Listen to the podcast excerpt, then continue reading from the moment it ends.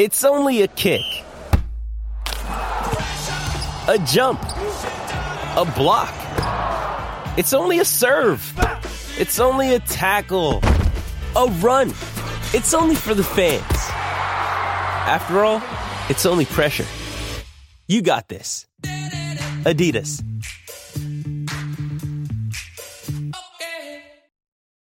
When you need mealtime inspiration, it's worth shopping Kroger, where you'll find over 30,000 mouthwatering choices that excite your inner foodie. And no matter what tasty choice you make, you'll enjoy our everyday low prices, plus extra ways to save, like digital coupons worth over $600 each week. You can also save up to $1 off per gallon at the pump with fuel points. More savings and more inspiring flavors make shopping Kroger worth it every time. Kroger, fresh for everyone. Fuel restrictions apply. Two guys have Minnesota sports flowing in their veins. Mackey and Judd on Score North and ScoreNorth.com. Out over the plate. Um, he's a big, strong, athletic guy. He can get to different pitches in the zone. He can hit pitches that are a little up in the zone. He can stay on pitches that are down in the zone. Like I said, he, he is capable of a lot. And we got a chance to see, you know, some of the different things that he can do uh, if he starts, you know, locking in on this sort of approach. I mean, there's no limit on what uh, what we could see from him. He, he's an extraordinarily uh, talented hitter, um, and that's what the production looks like when he gets going. It's Kepler there, right? Yes. Talking about Max Kepler. Yep. So I guess we could open the state of the Twins here, uh, usually on a Monday. But thank you guys for uh, giving us a few days to take a pause and uh, enjoy. Uh, I don't know, drinking with friends and family and whatever. But Judd, you could apologize now to Max Kepler, or you could wait till later in the show. It's it's up to you. Do you want to, you want to start with your Well, hold on apology, or do you want you want to do it toward the end, or what? what do you- Wait, I'm fielding calls on behalf of Falvey. I think I'm close Okay. to a deal to get a top 20 prospect, probably the 19th best prospect from any team I possibly can. Oh, okay. So you're I'm trying you're this- trying to flip him while he's. Hot, I'm using the basically. surge. I am using the surge to, yes, to flip him before the inevitable next huge slump arrives. I don't know that that's how this front office would view it, which we we can talk about some of this stuff here. I do agree with you. This is our weekly State of the Twins discussion here, presented by our friends at Modest Brewing, just steps away from Target Field in the North Loop, Minneapolis. And uh, if you go in, you know, we we were there actually last week, little little show meeting, little sales and show meeting at Modest. So you can stop in, just steps away from Target Field in Declan's old neighborhood. He longs to be uh, close to Modest again. I do, uh, especially these hot days. We've already had like what 13, 90 degree days here in the Twin Cities, and a nice little Supra Deluxe. That'll calm, Oh. that'll, that'll cool you down on a hot summer day. Especially got the birds coming to town later this week at Target Field too. So go to Modest Brewing, get a nice cold one, and enjoy uh, that great patio as well. the Supra Deluxe Premium Lager. You can also get 19 ounce stovepipes of Modest in uh, uh, various liquor stores. So check them out, modestbrewing.com, helping to power these State of the Twins discussions. So let's start with the overall snapshot, then we'll get into the different categories, and we will wrap as we will do now every week with uh, an immaculate grid attempt. See if we can pull off the immaculate grid by going nine for nine. But overall snapshot, Twins are 44 and 43, game above 500. They're one game up on the Gardos. The Twins offense, 22nd in runs per game right now. But the Twins defense or Twins run prevention, pitching and fielding is first in fewest runs allowed per game as of this morning. They lead the major leagues in run prevention. Kind of crazy. Mm-hmm. Baseball reference gives the Twins a 75% chance to make the playoffs, 3.5% to win it all.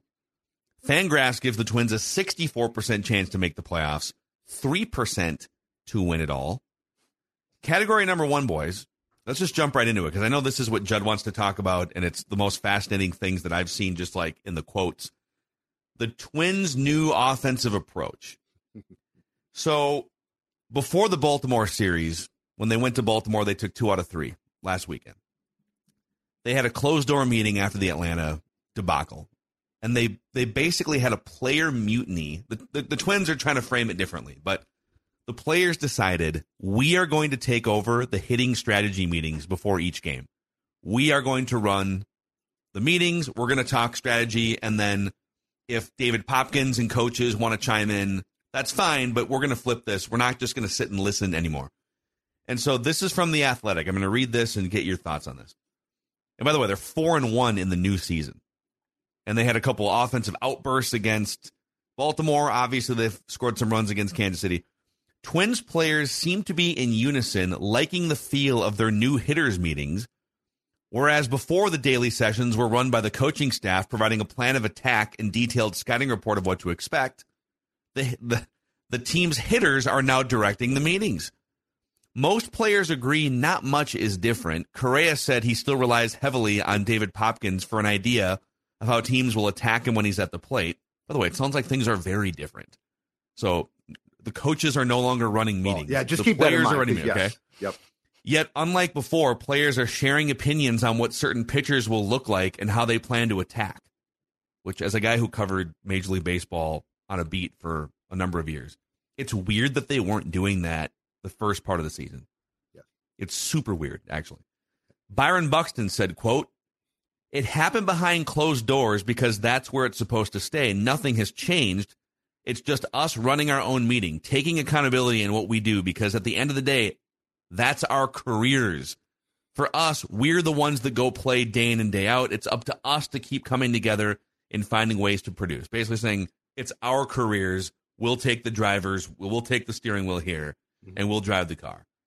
So, and I know Judd, you have there, you, there's even more stuff coming out the last Oh, couple days, but I'll stop there for a second. What do you and, and they're four and one since they had this come Well- to Jesus meeting. What do you think? Well, uh, first of all, they they met on was it Thursday after Mm-hmm. the Braves after the final Braves loss, and then on Friday exploded for eight runs against Baltimore, and then had back to back games of one run in each game, one one lost one again. Again, not to ignore this fact, the pitching has been unbelievable. Okay, Mhm. so like just to just to be very clear here, the Twins pitching deserves support that goes well beyond a run. Now I know that in the past two games, I think they have 17 runs against Kansas City. Uh, but Kansas City is an absolute dumpster fire. So let's wait until they actually play good teams again. But Phil, this goes, and again, to go back to what you said, I guess, as well. Uh, as a guy who covered a beat, the red flags in these quotes, the alarms, the bells go- going off about what's truly transpiring here, um, speak to far more than uh, our approach at the plate's not right. Let's let's alter that by basically ignoring our guy David Popkins. Okay. Yeah. So this all started, if you recall, there was the game about a week or so ago. Uh, before, unfortunately, he he suffered a strained oblique that's going to keep him out for six weeks now. Royce Lewis came pretty clean and talked about his approach in a game at Detroit, where he said, "I told good old Poppy, I said, Poppy, here's what I'm going to do. A lot of green out there. I'm going to be Luis Arraez today, and I'm going to go hit." Which is a clear indictment, not just of Popkins, but of the strategy, right? But do you remember?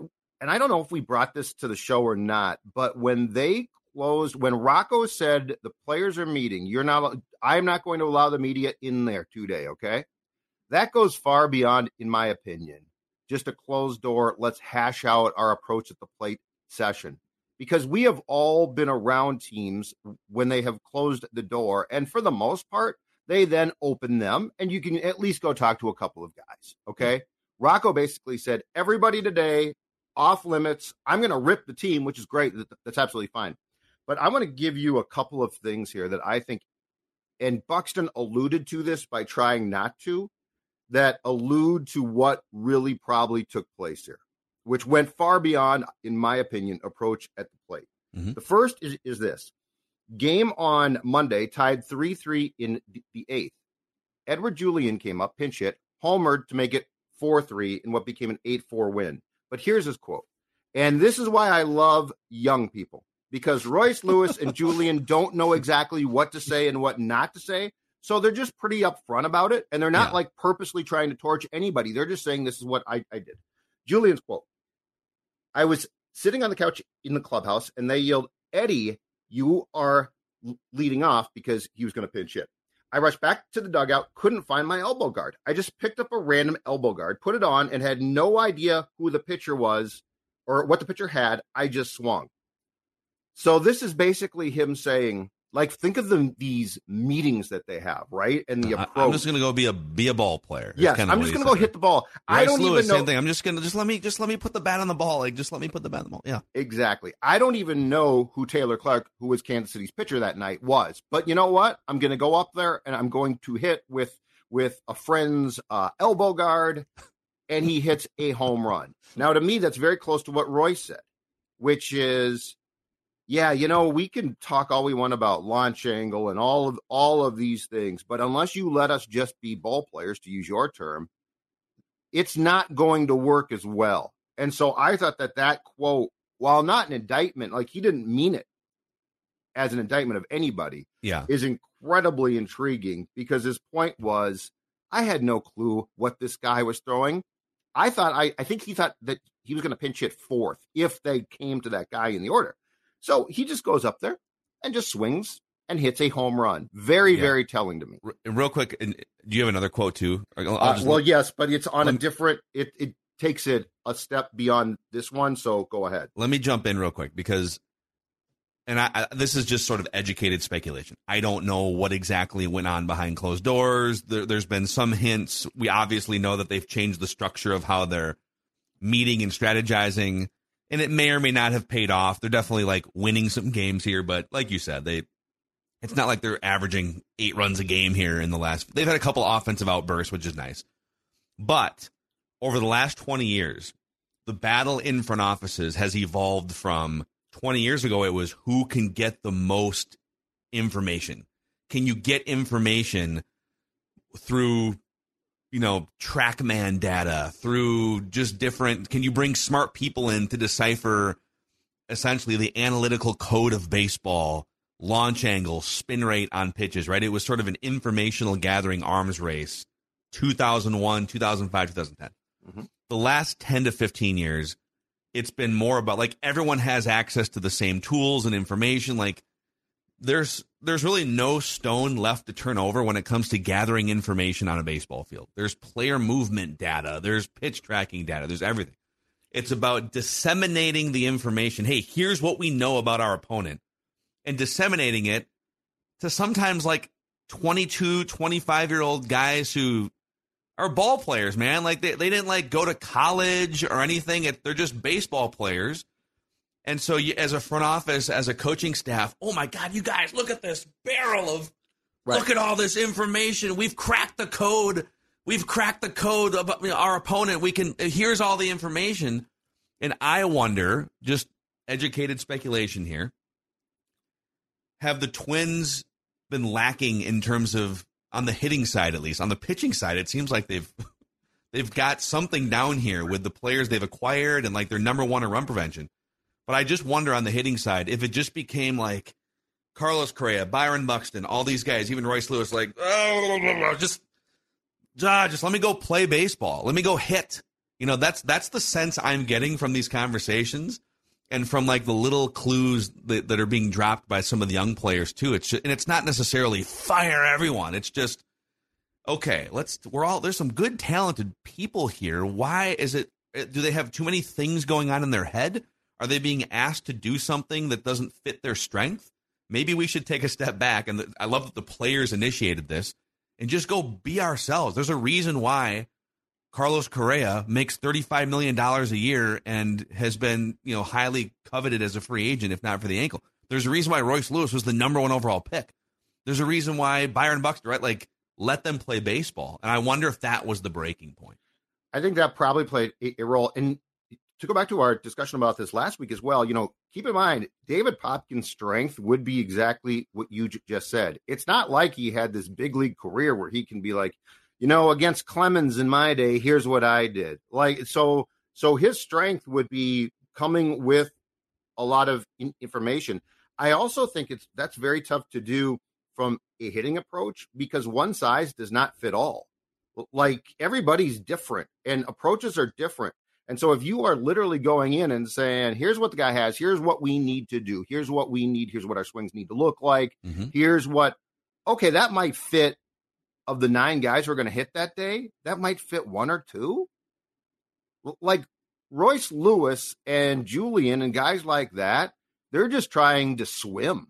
Like Yeah. they're not thinking advanced, advanced, advanced. They are literally just getting here and and and basically saying, if you take away my strength, you're weakening me. And so yeah, but the other quote I've got is a Kepler quote, and this speaks to, and I think this is a little bit what Buxton is alluding to, but didn't talk about.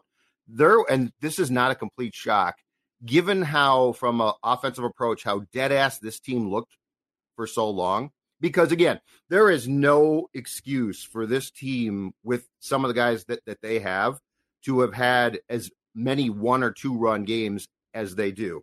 So Kepler, who now has, and I think Cory Provus said on the broadcast yesterday that Rocco was talking to him on his uh, pregame show that they do, and Rocco said we sat down again. So this is a theme with Max. Max gets a talking to. Max goes to the principal's office, and Max comes out, and Max is on his best behavior. There's no more detention problems until the next time that Max sort of falls asleep in class. Okay, He's like he's like one of the oldest guys in the lineup. but they talked to him after that Thirty years old, man. that goofy Tampa Bay decision he, he made on the base pass, which infuriated Rocco. yeah. And I know he got a talking to there. And I want to say for a couple days after that. Now we're trying to blame this on Kepler coming back either too quickly or not having a rehab assignment. But I'm not completely buying that. Here's the Kepler quote, though. So, off of the meeting in Atlanta, Kepler said, according to Dan Hayes in the athletic piece that he wrote for today, says, Kepler says the result is enhanced communication and players making better eye contact. Hmm. Okay, so first of all, that's that's what Kepler said. That's paraphrasing, but that's what Kepler said. Better eye contact, not with the ball. I'm talking better eye contact with each other. And here's the quote. And this is where it gets this is where I think this is why they closed the doors that went far beyond let's talk about our approach at the plate. Kepler said, having each other's backs. Communicating has been a big communicating has been a big one for us. Moving as a unit. It feels like we're moving as a unit more so and feeding off each other's success. I see one guy get a knock, I see another guy steal a base, it riles me up, gets me going. I think in the past it might have felt a little disconnected or people were out to get more individual accomplishments done. Hmm. Um, now it feels like we're really rooting for each other and it's a good feeling. Sounds like the old wild guard. That Yeah, sounds like. Parise Suter 2.0 from from towards the end of their run here. This is so interesting because baseball, if you let it, can really just be an individual matchup sport. Mhm. It's you got nine guys in a lineup, and each one has a matchup with the starting pitcher, and they kind of play off each other a little bit. In that, if there's a runner on base, maybe you want to move him over or something. But in a really analytics heavy organization where you're not really the Twins don't steal bases as much. They don't like. I, think about the nature of some of the team aspects of baseball, which are few and far between. Because again, it really is. A, it's an individual sport. It's me versus the pitcher. You know, forty times a game or whatever it is. A stolen base is me saying, "Hey, I'm going to get into position so you can drive me in. I'm going to get you an RBI." If you're on second base and I decide I'm a right-handed hitter, I'm going to hit a ground ball to the right side or a fly ball to the right side so you can go from second to third. That's a team thing, right? But but a lot of the analytics heavy front offices and teams say stolen bases unless unless you know you can grab like 85% success rate, really we're to we're to shut that down. We don't want to be making outs on the base pass. And you shouldn't be sacrificing yourself by hitting a ground ball for an out. You should be trying to hit the ball to the warning track every time. If you if you if you're not careful, and this is where a manager's job comes in, and this is all of this is sort of an indictment on Rocco too. A manager's job isn't to call plays or and yeah, like there's bullpen moves, but that's only a fraction of it. A manager's job in baseball is really hard to quantify, but it's how can you get a clubhouse of 26 guys performing as close to their peak capability as possible? Culture building, communication, information uh, dissemination, right? All these things, and it feels like all of that glue is missing from this team, and and and it's and now they're all looking around like. And by the way, this isn't just a this year problem. The Twins have underachieved for three years, and it has felt like kind of a, ro- a robotic, uh, glueless thing at times. And so I love that some of this is coming out, and maybe this is like maybe this is their wake up call. Maybe now they're realizing there's some human element things at play here. Information overload doesn't help a guy who's trying to get up there and just make contact with a 97 mile an hour moving fastball, right? You know, Yes. just like be, being there for each other, getting someone's back, celebrating someone else's success. Those are all things that can't be quantified through a an Excel spreadsheet or some sort of you know TrackMan software. And he- here's the second part of the same quote. So Kepler, because this is the thing, when Kepler gets going, he's actually a great quote. He doesn't get going a lot, and, and he's an aloof type of dude. But there's a certain like non, like he doesn't really think about. I can't say this or or that at times. The second part is uh, of the same quote after a pause here because there's ellipses in the story. There might have been some quote. There might have been some miscommunication through some of the stretches here in the past. But when everyone's communicating, when everyone's being honest with one another, looking each other in the face and trying to learn from one another, then people come together and grow. It's all human element stuff, man. Right, It's and it all goes- human but- element stuff. But I mean, it goes far beyond, um, I think, simple approach at the plate. And I'm with you. This comes back on Baldelli. Like he's the guy who has to galvanize this thing, make it work, and he's the one who has to. And people joke about this, but there has to be some accountability at times as well. And if Yeah. there's none until it's too late, that becomes a problem. And this is interesting too, because this was talked about a lot. We couldn't quantify it because at at the time Baldelli was new. But you know what this also speaks to? What a huge difference Nelson Cruz made in this clubhouse in 2019. Well, he's av- he's available again as of I- yesterday. I don't I'm not suggesting they do that. I'm just I'm just saying this is this to me is crystallizing what a lot of the twins problems or what Yeah. some of their problems have been. Yeah, and it's God. There's it. This is all so interesting, and all we're, we're sort of just left to read the tea leaves and and read between the lines. But um, really interesting that they've clearly reached a kind of a breaking point internally, and they've come back at small sample size. They've won four out of five, so we'll see how this manifests the rest of the season. But next category kind of goes in line here. Don't waste this pitching. Yeah. So, like we said, they are now number one in run prevention, runs allowed per game, number one in Major League Baseball. They're third in strikeout rate as a pitching staff, third in lowest walk rate. So they're striking everyone out. They're not walking hitters as often as other teams. The fourth lowest home run rate allowed. So you're preventing walks, you're preventing home runs. Like it's it's everything that you would want. And they're eighth on the fielding side. They're eighth in defensive runs saved. If you take away like the pitching stuff, the strikeouts, the walks, the home runs allowed, if you just like among batted balls, they're eighth in defensive runs saved. So I don't recall a Twins pitching and fielding unit that was collectively. Now, there's things we could poke holes in, right? I mean, like, you know, they they got a couple hack infielders. Not Roy, Royce Lewis is out for a while, so like Miranda's at third, and Julien. You know, like there's definitely things to nitpick on the fielding side, but obviously you can nitpick the 29 other teams more than the Twins because the Twins are number one in run prevention. So the crazy thing is, with all the flaws and weird behind the scenes closed door meetings and stuff, you can win a World Series if you are the best team in Major League Baseball at preventing runs. That's the bonkers thing about this season so far. Yeah, and that's where you I, sometimes I get a little frustrated with it, but it's actually true with this team because of how well they pitch. You know, I saw Perk and Bremer were talking about this in yesterday's game. If the Twins get to four runs, they're probably going to win the game just because their pitching has been so damn good. And I can't remember a time that the Twins pitching staff was really this deep and good in my lifetime. Like for sure, Johan Santana was the best pitcher I have ever seen, and Liriano at his peak in 06 was also a really damn good complimentary piece but one through five, I trust these guys pretty damn well. And even with numerous division champions and playoff appearances and all the 18 game losing streak, this pitching staff as a whole is better than those pitching staffs, which I think if the Twins just get to three to four runs in a playoff game, I actually really like their chances to probably win that most of the time. But this is why you also have to, to make sure that this is not a short term fix. Baltimore is struggling, and you did just score 10 runs in three, three games, eight in one game. Kansas City's not good. This we need to see this now as, as a whole because the pitching has been an extremely large sample size. We need to see this team and I and we need to see them hit and score runs consistently or you have to consider a couple I think of big options here. One is is the right person running this team Because keep in mind, too, the interesting thing about this entire thing is Rocco has nothing to do currently with the solution. The solution is in, is from in the clubhouse. It's from the players. Um, When you say it- running the team, you mean the manager or do you mean Falvey? I mean, no, I mean for right now, if you think this team can win playoff games, Rocco might not be the guy to win playoff games. Now they're never going to fire him, but my point is this. The headline to your your second part of this, Phil, is exactly right. Don't waste this pitching.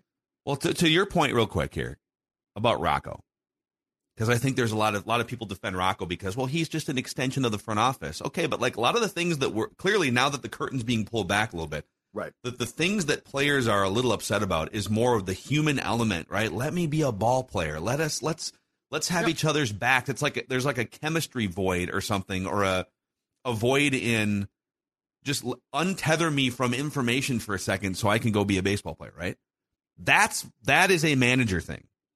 Now, could the general manager and the front office be dictating that hey, we meet we there's a certain amount of roboticness here that we need because we know what's best, right? So if you were to let's say you were to replace Rocco with one of one of the great Terry Francona is one of the great balancers of information and chemistry and human element, right? Mm-hmm. If you were to just swap managers in the division and Terry Francona became the Twins manager for the next three months, Mhm. what would your thought be on how far this team can go?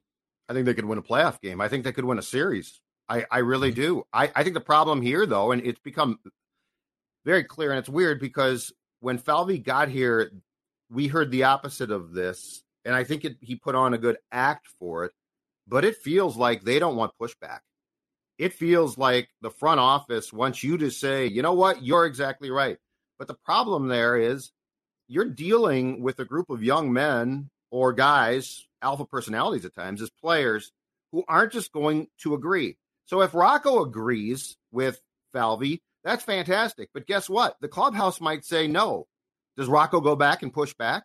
Does Rocco? I mean, it is alarming that that you know right now it looks like an enormous answer to this team's problems have nothing to do with with the manager, the coaching staff, or management. Yeah. Uh, when you when you have a bunch of players with track records, or at least ah, like Max Kepler doesn't have, have a track record of greatness, but he has. We, Right. we saw what he is at his peak, and it's it's much more in line with what he's been doing the last two weeks. But you get on the line, Correa, Buxton. You could go up and down this thing, right? There's a lot of guys that just aren't performing at the level, even like Christian Vázquez. Like, what? How can we get all these guys closer to their to their peak or to their Mhm. track record? And unlocking that is much more of a human element, human touch thing than I think people give it credit for. One last thing here on the categories, and then we'll get to the immaculate grid. Uh, one more category for you guys. Matt Wallner. The category is Matt Wallner. so he now he went 0 for 4 with three strikeouts yesterday. So maybe he maybe he's cooling off, but he's now hitting 300 with a 407 on base percentage, 33 extra base hits in 61 games for the Saints. Max Kepler is coming alive here in terms of like, well, where do you put Wallner? So Kepler's last 14 games, OPS over a thousand with five home runs. Now they just brought Miranda back up because Royce Lewis is on the injured list for six weeks. He's a third baseman. He's hacking around in terms of like who's the better hitter. Well, Wallner is, but he can't play third base. So Right. there's some positional stuff in here. So I'm looking at the current outfield situation. And my thought is like, I don't know, don't overthink it. Like you're not staring at four future Hall of Famers here. So where do we put Wallner? Well, okay, Kepler in right field. He's been hot lately. I feel like they've been on the verge of saying goodbye to him. I mean, they're not going to do it while he's scorching hot. So I guess we'll put Max Kepler in the safe bin. Michael A. Taylor, he's your best defensive center fielder, but he's just like, he, he has a 260 on base percentage. It's so tough to justify his bat in that lineup on a regular basis. Yeah, it's pretty important though, man. Because if you if you well, and and especially what the one I love is the Kepler, according to the Athletic, you know what, a few months ago, basically told him, "I ain't playing center field," and they put Yeah. up with it. Well, you could, so in theory, you could move Kepler to center field, take a little bit of a hit defensively, but now you open up a corner spot. Right, But Taylor's your best defensive center fielder. Yep, and I do like Uh, that. Joey Gallo has played like 200 some Yeah. innings in left field. He hits a home run once in a while. We can, it's funny. He has one of the best OPSs on the team, but we know it's all kind of hollow. And then there's uh, Judd's guy Willi Castro, who's played mostly left field, some center field. So He's it's like you Great. you can you can make an argument Really. for all four of those guys. Like, well, Willi Castro is one of your most versatile players. I'm not saying you should get rid of Willi Castro for Wallner. I'm just saying it's funny that you look at those four players and all of them are like, eh, I don't know, but but collectively they fill enough holes for you where you're not just going to punt one of them. So it's a weird situation they have right now that's sort of blocking Matt Wallner. Well, And- here's here's what they have to kind of do with with Kepler versus Wallner because I want Wallner's bat in the lineup. The the the two cards here you can you can you know lay up are either trade Max Kepler to what Judd said for which is probably going to be the 18th best prospect for another team, or you trade Matt Wallner to get you something that is also bigger because he's a prospect that is actually legit and younger. Now I don't want to do that personally, and I by the way I- I'm Mr. not- Trade look at all the dude. guy. Look at all the dudes that are blowing up for other teams Yeah. right now that Brent they've Rooker is traded an for all-star. Malleys and Right, yeah, exactly. Spencer So- Steer. I'm much more in line of keeping Matt Wallner, flipping Max Kepler for the 17th best prospect. I'd rather go down that path for sure. But that's where they're going to have to draw this line. Do you want to just have the 30 year old Max Kepler? Do you want the guy who you can control for six, seven years that's going to run into way more bombs? But they don't draw a line, Declan. That's their problem. They don't draw a line. Their line is we're Give me a always right. I'll draw the line for them. Damn it! Like, come that- on. that's the problem is we and and look we got suggestions we can talk to we're blue in the face it they the, the the twins orchestrated from the players but also the manager they allowed a mutiny to happen to basically ignore david popkins they had to have a mutiny happen that they have nothing to do with the manager has nothing to do with it he closed the door in which the players also and this is the other thing to declan's point about the wild and the comparison to the pre-z suitor teams I got questions about the leadership in that room. Like, who is the leader here? And and I know Correa. I know Correa says he, Correa he and is, and I'm Buxton are leaders. and I'm sure they tr- and I'm sure Correa thinks he, he is. Uh, I'm not completely convinced that he's the best guy to be that guy, but my point is they had an orchestrated mutiny because they are unable to ever admit, you know what, the, the Popkins thing not working. They had to allow the players to take control to feel good about themselves. And that's the ridiculous thing here. That's the thing that's going to hold this t- team back. And honestly, if you are going to do nothing now, like if you are go- going to be like, we're on, on track, which I don't completely buy, because again, yeah, you've had some good, good games, but I'm sorry, Kansas City to me is like playing the Saints probably, and that might be an insult to the Saints. to the Saints. Yeah. The, the other two things, and I think it should become a discussion if things don't change here. You've got to look at this. Your starting rotation has been great, but Sonny Gray is in the last year of his contract. And if there's no way he's going to come back, and if you're going to do nothing else but just stand there, and they won't, you have to consider trading him. If you're going to Oh, do man. nothing else, Oh, now the clickbait comes out. And the- Here's the, and the score other- clickbait. And the other Clickety thing click. that this team has done too, keep in mind this. This is going to seem small, but it's not. This team fired, and I don't even recall his name, their head athletic trainer after last year. Too many injuries. We're going to clean this up. We're going to. Paparesta, who took over that job, has fully fallen on the sword for Polanco, who came back too quick. No rehab assignment. And now they're like, he's going to have a lengthy one. And Caleb Thielbar came back from the same injury Royce Lewis had, which is an oblique strain. I think he pitched once, and he's been back on the IL for since then as well. That means So, like, Lewis is going to be out for a year now because He's gonna be out for- back from he's going to be out minimum six weeks. Yeah. But again, my point is this team cannot admit there's never admission of being wrong. You had to have the players basically say, let's let them, let's let it look like they took control. Drives me nuts. It is it is super interesting. Uh, since, since that closed door meeting, the Twins have scored eight or more runs in three of the five games, and tickets are available to watch this newly revamped, player led offense. So we've got a homestand now that runs through Sunday. You got both. You got one more against Kansas City tonight here on this Wednesday. We're recording this day off. Uh, twins.com slash tickets. Twins.com slash tickets. And if nothing else, it's the best bar in the Twin Cities for Mhm. for my money, Well, anyways. Friday night, Carlos Correa bobblehead night too. Let's get it. Yeah. There's going to be two different ones. There's going to be two different ones. I'm going to try and get in at some point in time get them both. But yes, Carlos Correa bobblehead on Friday. so get to the yard. Uh, twins.com slash tickets. This episode is brought to you by Shopify. Whether you're selling a little or a lot, Shopify helps you do your thing, however you cha-ching. From the launch your online shop stage, all the way to the we just hit a million orders stage. No matter what stage you're in, Shopify's there to help you grow. Sign up for a $1 per month trial period at shopify.com slash special offer, all lowercase. That's shopify.com slash special offer. Jewelry isn't a gift you give just once. It's a way to remind your loved one of a beautiful moment every time they see it. Blue Nile can help you find the gift that says how you feel and says it beautifully with expert guidance and a wide assortment of jewelry of the highest quality at the best price. Go to BlueNile.com and experience the convenience of shopping Blue Nile, the original online jeweler since 1999. That's BlueNile.com to find the perfect jewelry gift for any occasion. BlueNile.com. All right, we're gonna put uh, five minutes on the clock here. I'm just gonna do it with my my phone here because I think we have to have a limit when we do the Yeah, I like immaculate grid. We can't just sit here all day. I like this.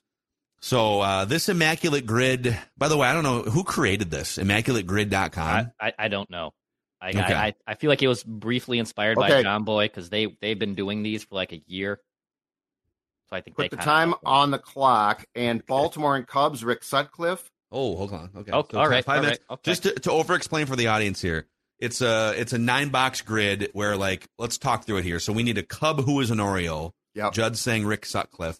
Rick Sutcliffe. I could have given you Cor- 76 to Corey Patterson there. That guy from Yeah, Rick 76. Sut- Okay. Yep. Just making You know sure. who Rick Just making sure. Sutcliffe is, Declan? Ju- no, I I actually don't. No, I don't know who that oh, wow. Wow, dude, Cleveland, wow. Baltimore, Eddie Murray. Eddie Murray's a great one. Cleveland, Baltimore. Eddie Murray. Yep. All right. I, I screwed up with Greg. There's a second Greg Maddux that like I just you know clicked. Uh, Was it his brother Mike Maddux? or- No, there was another Greg Maddux, like the uh, same What? spelling and also like over. Uh, I just saw Greg From Maddux when? pop up, and that's why I said, "Hey, like, make sure I'm am I looking at the right area here? I didn't want to get burned. My bad." Ed, Eddie Murray. Can I show off on Cubs Mets here and give you? Of you course, Turk, go ahead. man. Turk Wendell? Oh, God, I love it. W E N D. Turk Wendell. He used to wear like the shark's tooth. Uh, oh, zero Choker point necklace. seven. Eddie Murray again. let's go, baby. We Cleveland use- Mets. You can't use the same Can't use him twice. twice. Oh, you can't double dip on a guy? Okay. okay No. Okay. Fair enough. So we need a 300 seat. Let's do the 300 batting average season. Let's do Cal Ripken for the an Oriole who hit 300 at least once. Oh, you know what we can do for Cle- Cleveland Mets? Francisco Lindor. Ooh, hold on. Hold on though, but we know that's that's in our back pocket. Yeah, that's in our back pocket. Okay. He now did he? Here's my question: Did do we need him for a 300 average? That I don't, think he ever hit 300 with the Mets. So we can I do Lindor. right. We could also do Roberto Alomar, who played for both those teams. Sure. Yep. There's But actually. do we? Who's a Met that hit 300? Uh, first that come to mind, maybe a Keith David Hernandez. Wright, Jose Keith Reyes, Hernandez? yeah. Keith yeah, Reyes three- probably did. Uh, David Wright did for sure. Yeah. right? Who did ever right? Let's let's go old school. Let's go because we want the we want to be rare here, right? If you're confident on, well, we know David Wright did, right? Yeah, that, that's fine. Okay, let's do David. David Wright. Wright. Okay, David Wright. David Wright. Okay, David Wright. okay. 26. There we go. Okay, so we're Right, we have uh we're, we're two minutes. We're doing well here. Three minutes left. We- so here's what we need for the audience: a Cub who was a Mariner, a Guardian slash Indian who was a Met, and then a Guardian Indian who was a Mariner, and then a 300 hitting Mariner. Edgar. Gr- Griffey, Edgar Martinez. Yeah, Edgar Martinez. He hit I 300 a got bunch, nice. um for Cleveland, Seattle, Cliff Lee. Ooh, that's a great one. Okay, Love it. Yeah. Hit that. should have been. Uh, Should have been either- Twins, Here we go. so that's Here we go. Cliff Aaron Hicks, Sometimes now you with get, Baltimore. You, get, you can get screwed up there. Yeah. Okay, so we have two left here, and we have uh, two and a half minutes for a. Let's so let's do the Guardian Met Lindor. Lindor, right? Yep. Well, we're kind of dominating this. That's great. Okay. Right, so Cub. We've seen a, a Cub who was a Mariner, and we're good. Cub who was a Mariner. We have Phil, two you're minutes to Cubs figure it out. fan. I don't remember. I remember. am a Cub. I'm a long time Cubs Coomer fan. but- didn't play for the Mariners, did he? No. No. Did Dave Hollins play for the Cubs? Played for the Twins. I don't remember him with the Cubs. I remember him with the Padres. He was a Rule Five draft pick by the Phillies. trying to think of pitchers. Yeah.